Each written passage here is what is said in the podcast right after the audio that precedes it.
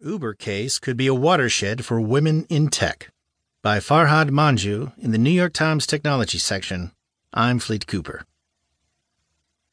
Few women in Silicon Valley were surprised by the revelations about Uber detailed this month by Susan Fowler, a software engineer who published an expose on the culture of sexism and sexual harassment that she said she battled during her year at the ride hailing company.